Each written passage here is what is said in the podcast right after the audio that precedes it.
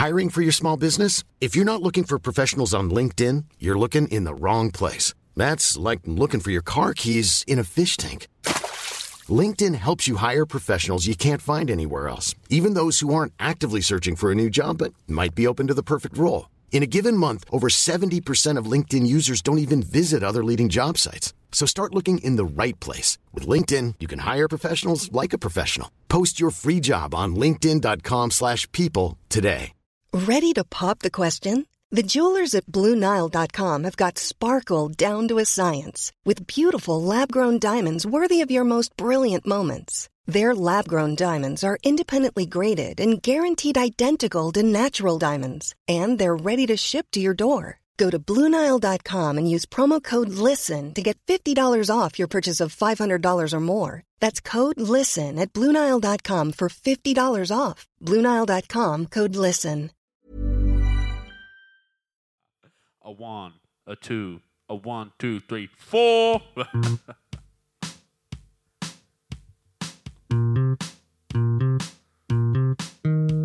Another beautiful day on the Victor Bravo golf course. The sun is shining, the birds are about, and there's a certain buzz in the crowd. Michael Michelson steps up to the tee box. 15th hole here, drivers is he a caveman? Because he certainly clubbed that one. What do you reckon, George? I mean, did he hit that with a dictionary? Because that was a terrible read. oh. G'day and welcome. This is Golf. Andrew Daddo's my name, a, uh, a busted golfing unit. I love the game and I love talking to people who have uh, loved the game and played the game and, and really have stories to share about it. So today, we're talking to John Evans. He is a, uh, a PGA professional, nearly 50 years standing, uh, played in two British Opens. He's won five times around the world, two national championships. He's a TV commentator.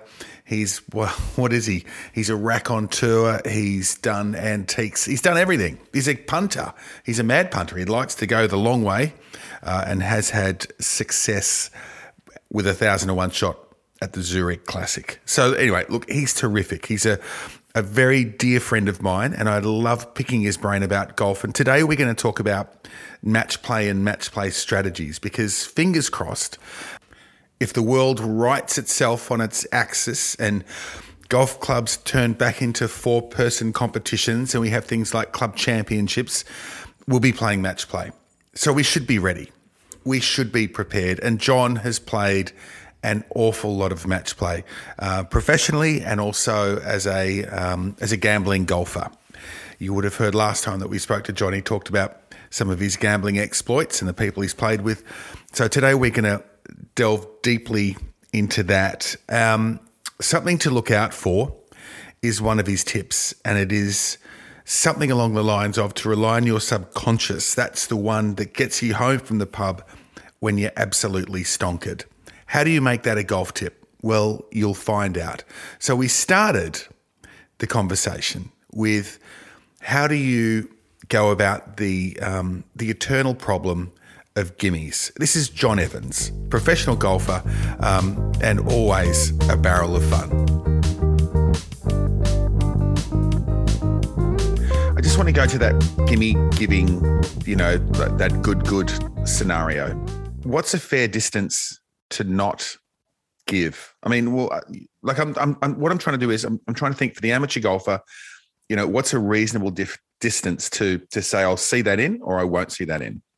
I don't think there's any distance. I think I think it's all about the psychological moment. Um, you know, the general consensus amongst amateurs is that if it's the length of the putter grip, um, it's a gimme. Well, what about the length of Adam, Adam Scott's grip? It's about four foot long or five foot long. So if, if Adam had got the gimme on the, he'd have won the tournament. So my view is it's all about the timing. Um, and traditionally, a good match player would give two or three putts, even up to four or five feet on the first five or six holes of an 18 hole match.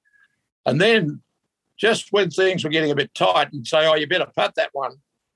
And that, and that's when the pressure comes on that the guy hasn't had a putt. He, hasn't, he, he doesn't know whether he's going to hold it or not. He's, so he's in mystery land. So the timing of, of your decision to either give a putt, uh, well, to give a putt is actually, I think, more crucial than the length. I've, I've not given putts of a foot and seen people miss them. All right.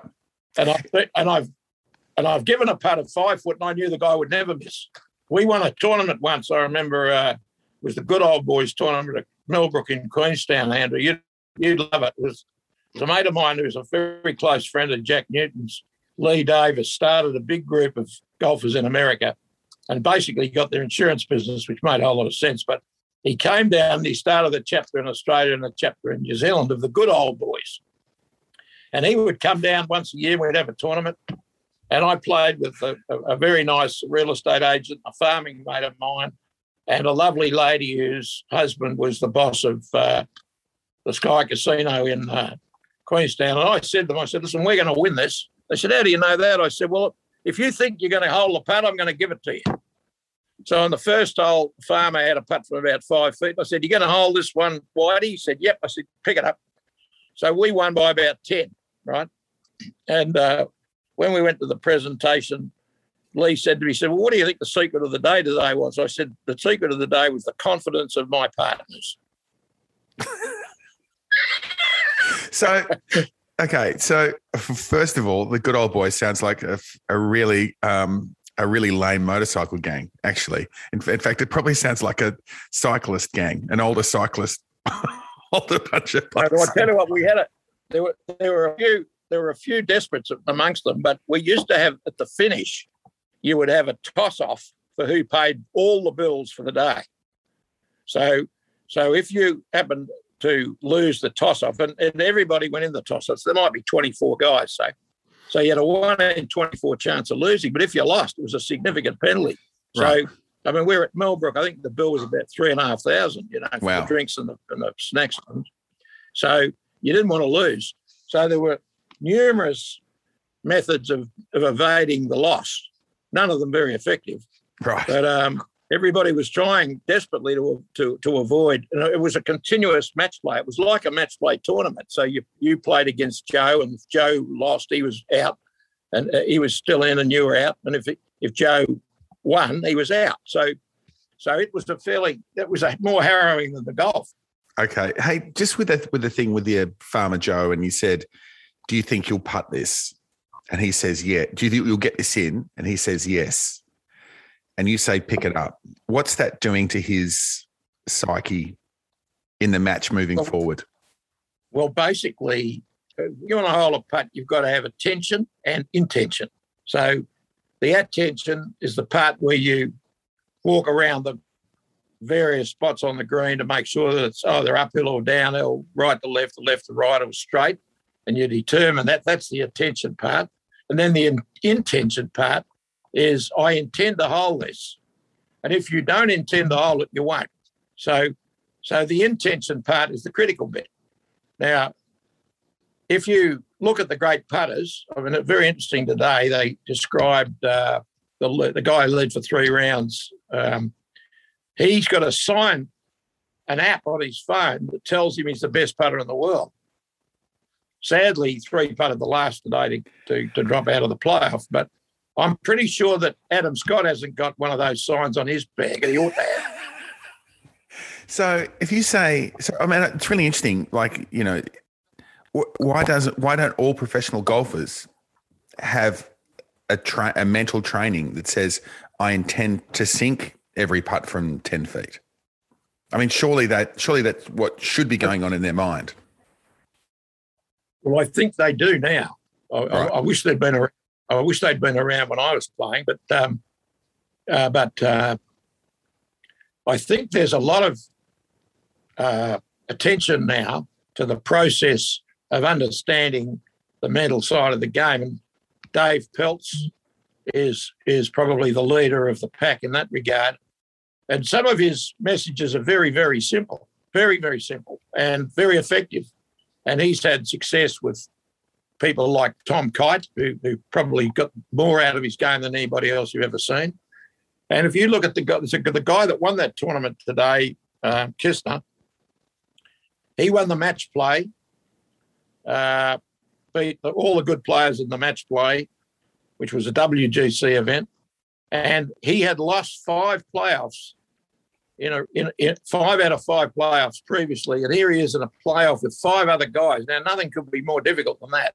Mm. But he still believes he's a great putter, and he is a great putter, and because of his belief, he is a great putter. Okay, this is the Wyndham Championship you're talking about. So this took The Wyndham place. Championship, so that which, finished which on the, uh, took, place, took, took place, yeah, the finish this morning, or, or probably not this morning, your time, but anyway, it was held at the Sedgefield course, which was the Donald Ross course. And the last hole is normally a par five, and it's a par four for the men. Very difficult. You drive it to a lie and then have to hit it to a green above you, which has got to be the hardest shot in the game. And the players, it was incredible. Some of their up and downs to, to uh, keep keep in the in the game were fantastic. But Kisner hit a great drive, a great seven iron, and hold a great putt to win. And, and I think he has he has the best attitude to putting on the tour. I think. Okay, so in watching that, so it's a, it's a good example actually, and it's like the um, it's like the bronze medal playoff as well for the men, where they had, four, was that six or seven? Was it seven? Seven. Seven, Seven. players. So that just became a, that like a match play smackdown, didn't it? I mean, that was actually fascinating to watch. And you've got Rory McIlroy, who, you know, it should be the, well, we keep thinking should be the best in the world. And he leaves his final putt short to miss out. So what, what is it? Is the putting the go? Is the putting the answer in these match play situations? Is that where it all, Yeah, I don't think you can win at match play by ball striking, unless the other bloke's a complete idiot. You know, because the the, the good putter, um, you're on the green. The two of you are on the green. One guy might be six foot away, and you're 15 foot away. You hold the 15 footer. He's in big trouble. Yeah. Unless he has a steely mind and has figured out you can hold it first. And I think that's a critical part. Is you when you're when you're on the green, you should assume your player will hold it, even if he's in a bunker. That, like that, and that's where Norman fell down, in my view, in a couple of his major losses. He didn't expect Tway to hold a bunker shot, and he didn't expect Larry Mize, and, and no one would ever expect anybody to hold from where Larry Mize held it, because nobody's ever got up and down from there, and he holds it. So, but if you have the attitude, I, I think he could hold this, and therefore I must hold mine. You've come back to that message about intention. Right. And in, intention really is a state of mind. Listen, do you love uh, do you love the match play, like match play over stroke play? Well, I think the beautiful part about it is that uh, P.G. Wodehouse described it beautifully when he said that um, uh, Alice B. Toklas managed to win the 14th hole after a ball rolled down a creek for about 250 yards, and she won it with a 27 to her opponent's 28. so the beautiful part of match play, nobody writes down the score. So you might win a match two and one, and the people think, well, that was a great effort. You gone around in 94. The other bloke just went round in 95. Right. Um, how's, So I think that match play is great. Match, but match play is match play is the game. Actually, if you go right back for the first 400 years of the game, there, it was four ball match play. That was it. There wasn't or foursomes. Sorry, foursomes or four ball match play. There, mainly foursomes. So there was no the individual the concept of an individual score didn't come in until probably 1830, 1840. And the game started in before 1440. okay, and with your personal success, you seem to have, from memory, more success in foursomes than you did individually. So is that just really loving playing with being being part of a team? Wasn't quite. I, I did actually win a few more tournaments individually than the foursomes. Oh, okay, however, okay. I was I was relatively successful at foursomes, and I think the reason I think was for exactly the for exactly the same reasons as I was successful playing big money gambling matches was I wouldn't make a mistake. So, and I could recover from other mistakes. So, the although we didn't recover once, but anyway, the um, What happened? The, the the the idea is is that you if you don't put your opponent if you don't put your opponent into trouble, well, I could tell that story because uh, Nifty, ne- Nifty Neville Mullins and I were 10 in front in the New South Wales Professional Foursomes Championship at Cromer. 10 in front with eight to go, eight holes. If it had been match play, we would have done 10 and 8. But anyway, this is over 36 holes, and we were playing with Bruce Hodson from uh, uh, Bathurst and Bugsy Moran from, from the Gold Coast. And I was playing with Nifty Neville Mullins, who was prodigious hitter. You know, he was the longest hitter. He once won a long drive contest where he drove it over the boat and they were looking in front of the boat to see where the ball landed. So he was prodigiously long. So we get onto the 10th hole and he said to me, he said, drive it up the right and I'll knock it on the green, par five. I said, oh, okay. So I hit it up the middle, right up the middle. But there was a great big gum tree in front of us, would have been 120 foot high. And I said, right on Nifty, I said, just hit a four iron out the right there. I'll pitch it on. We'll make four or five and away we go. Another hole locked up. He said, no, no. He said, I'm going for the green. I said, Nifty, four iron out the right. I'll pitch it on. We'll make four or five. We'll, we'll a white one. Up. He said, no, no, I'm going for the green. So he hits this driver off the green, a driver. The tree's 120 foot high and it's soaring, this ball. He flushes it. And I thought, well, he might have pulled this off. Anyway, it hits the top of the of the uh, eucalypt, which is probably still there, be a bit higher now. And the ball rattles around and drops down. It drops straight into a Xanthorrhoea. That's a black boy. His botanical name is Xanthorrhoea. So the ball drops down into the Xanthorrhoea. And rather foolishly, I decided to play it. And if you've ever been in a Xanthorrhoea, it's not a good idea right? So anyway, I had a swat at it and, didn't move it. He then got the shits and had a bigger swat at it, and he was much stronger than me. He, only barely moved it. Anyway, we took 11, right? So that was six over, and Bugsy and and and, and uh, Bugsy and uh, Bags they birdied the hole. So now we're only three in front. We've gone from ten in front to three, we're only one hole. So the next hole's a par three. So I hit it into the bunker. It was my fault. No, he hit it in the bunker. That was his fault. He hit it in the bunker.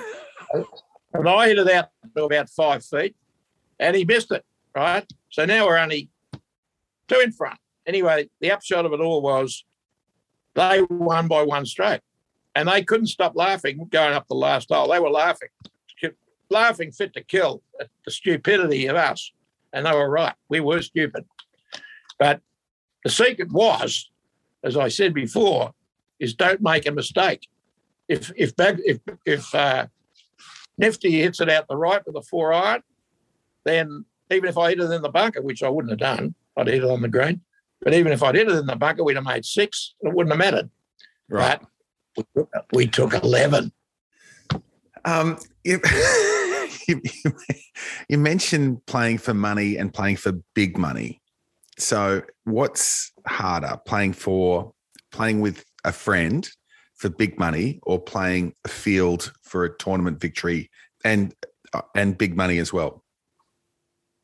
Well, it's an interesting thing. I think most pros who've who've um, played competitively would say that the challenge of being in the fight at the end of a tournament um, is exhilarating um, and something that we're aiming, we want to get there. We really want to get to that place where we can compete and, and demonstrate our ability to overcome the pressures and win the tournament. And so the money's irrelevant in those circumstances. That's the interesting part. It's the desire to win and the ability to overcome your own weaknesses, whether they be physical or mental, uh, is the, is the deal. Money's irrelevant. So if you were winning a I, would say the pressures are nearly not nearly not quite the same, but nearly as great winning, say, a hundred thousand dollar tournament today and winning a ten million dollar tournament today. The the pressures are almost equal.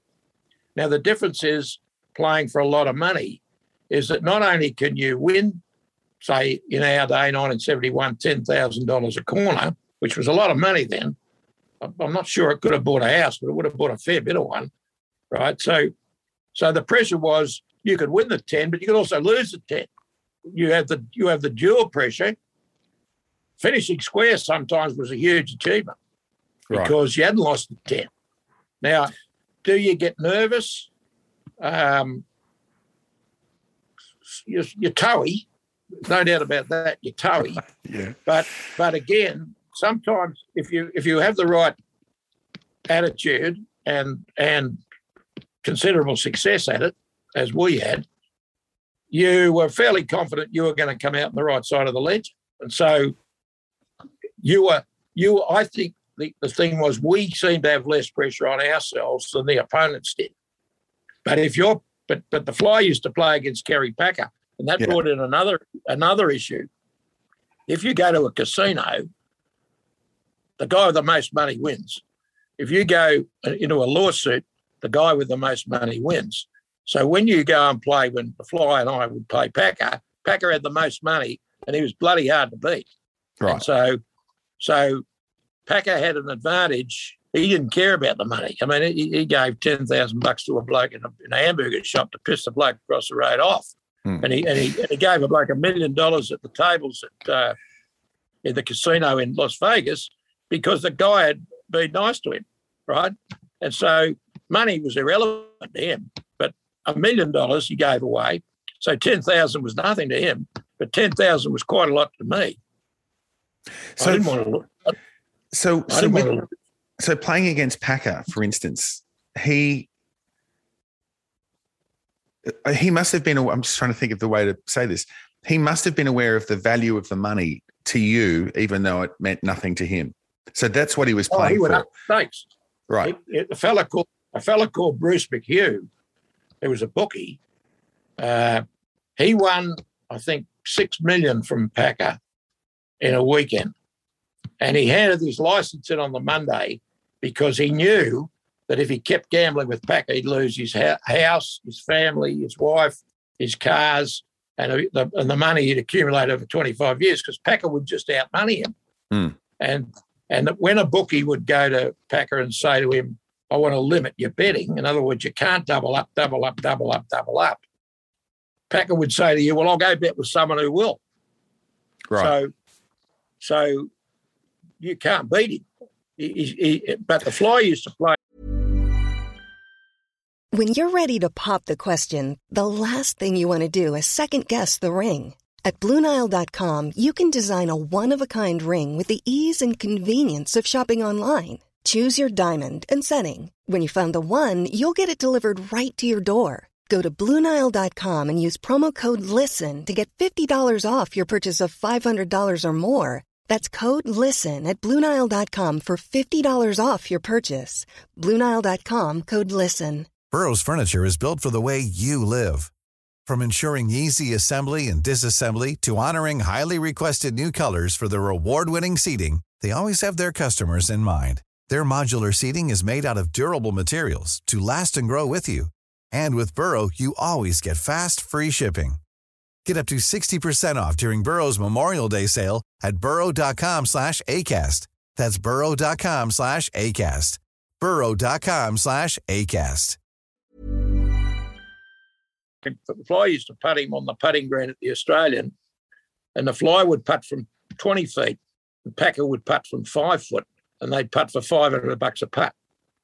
And the fly used to beat him. But so why The would The fly was fearless. Yep.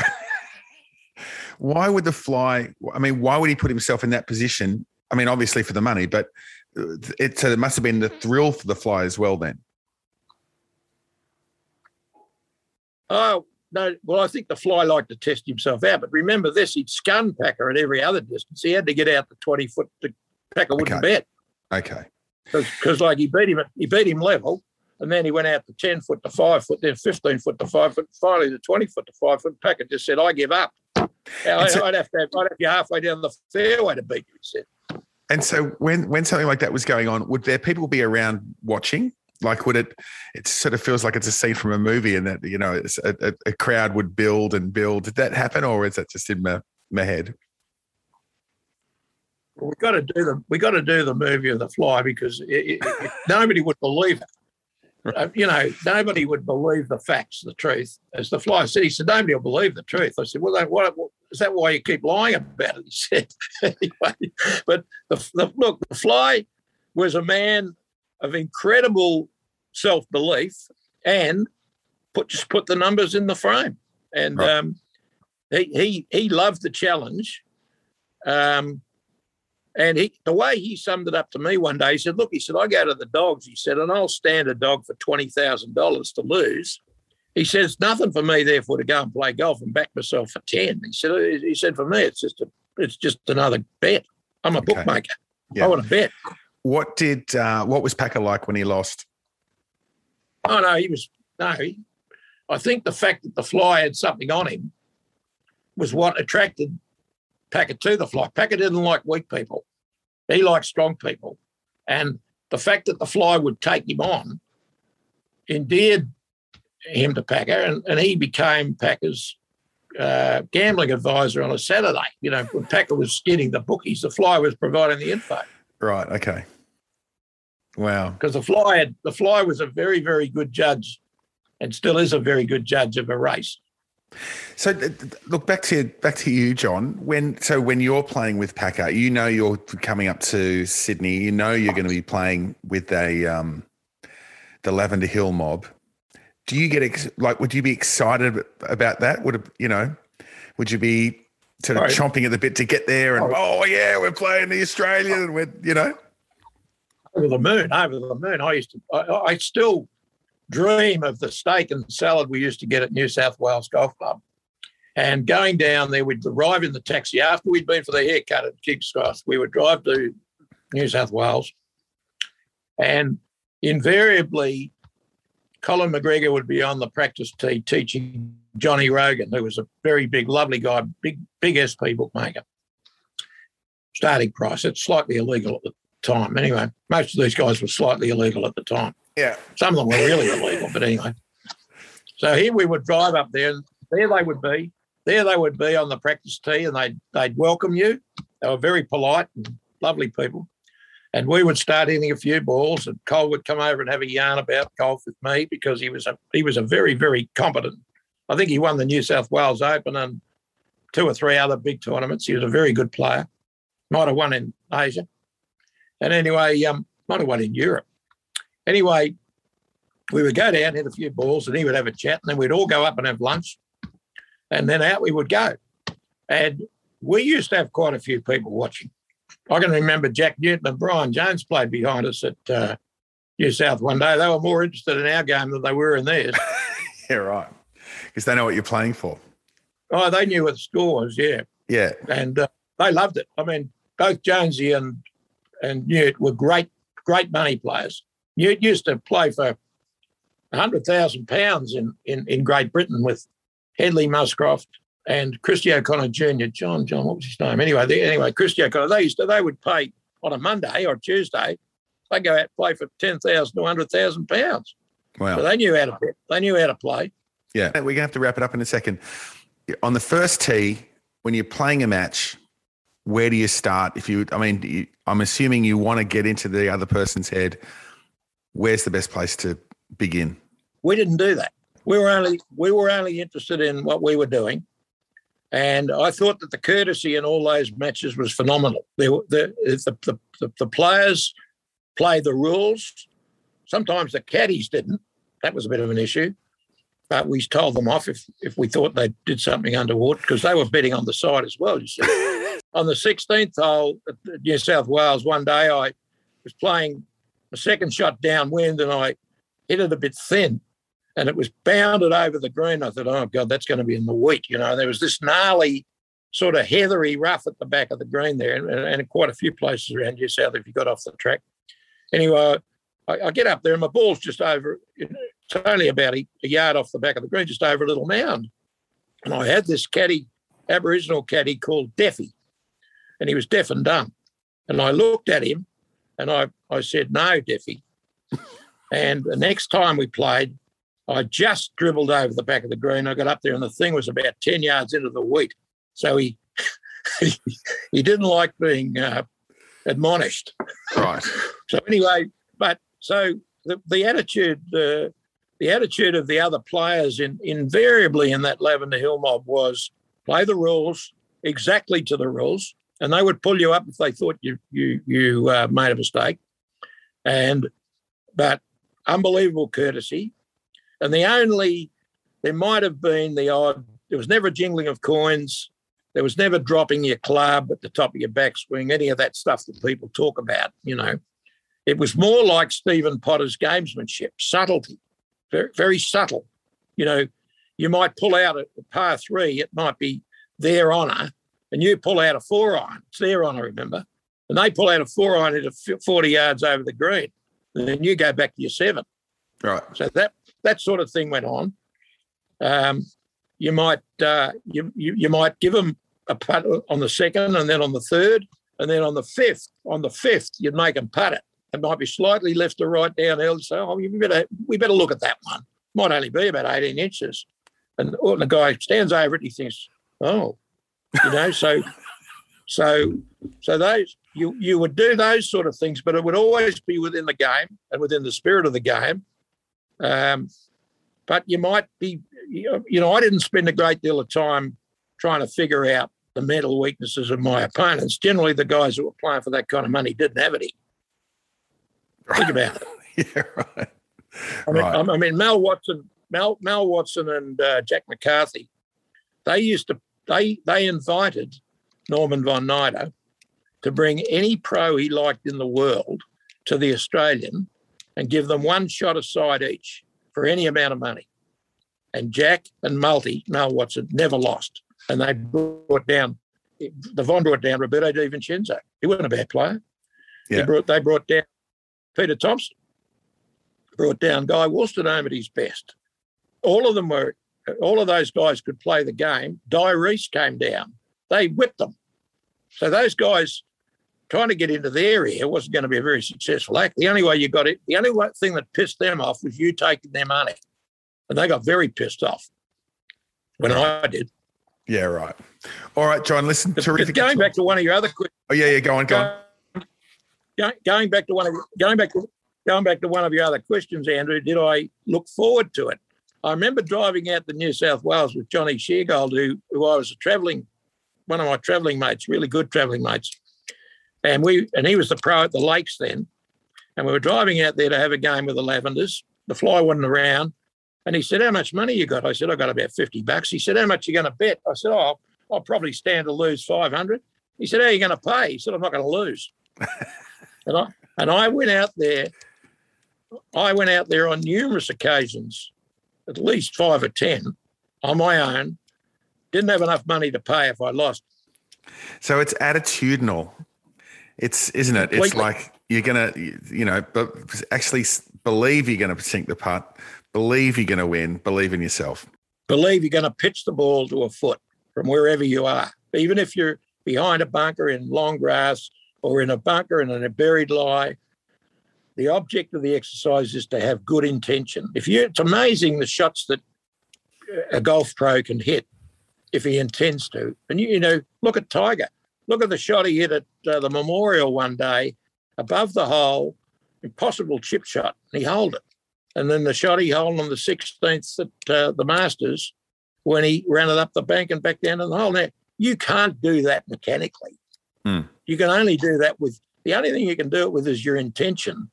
So what you've got to do, I believe, in golf is to rely on your subconscious, the one that gets you home from the pub when you're absolutely stonkered. That's Yeah. the one you rely on. I mean, I think this that's the title to your book, John. It's the golf, the game of good intentions.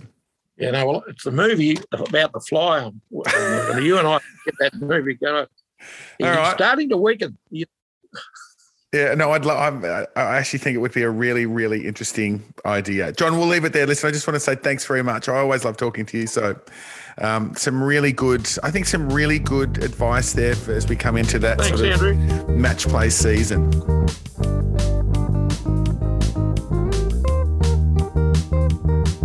Yeah, he's a ripper, isn't he, John Evans? Um, one of New Zealand's best. Look, just great fun. He's a lovely guy. He's lovely to play golf with. He'll talk the whole way round, but everything he says is most definitely worth listening to. That is Golf, the podcast for this week. I don't know where we're headed next week, but wherever it is, I guarantee you this I'll have an interesting person to chat to about the game of golf. Thanks for listening, and I'll talk to you next time.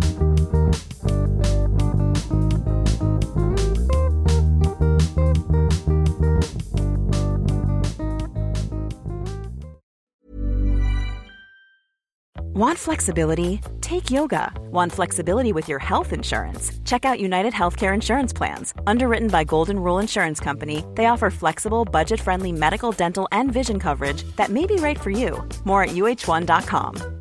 Mom deserves the best, and there's no better place to shop for Mother's Day than Whole Foods Market. They're your destination for unbeatable savings, from premium gifts to show-stopping flowers and irresistible desserts. Start by saving 33% with Prime on all body care and candles. Then get a 15-stem bunch of tulips for just $9.99 each with Prime. Round out Mom's menu with festive rosé, irresistible berry chantilly cake, and more special treats. Come celebrate Mother's Day at Whole Foods Market.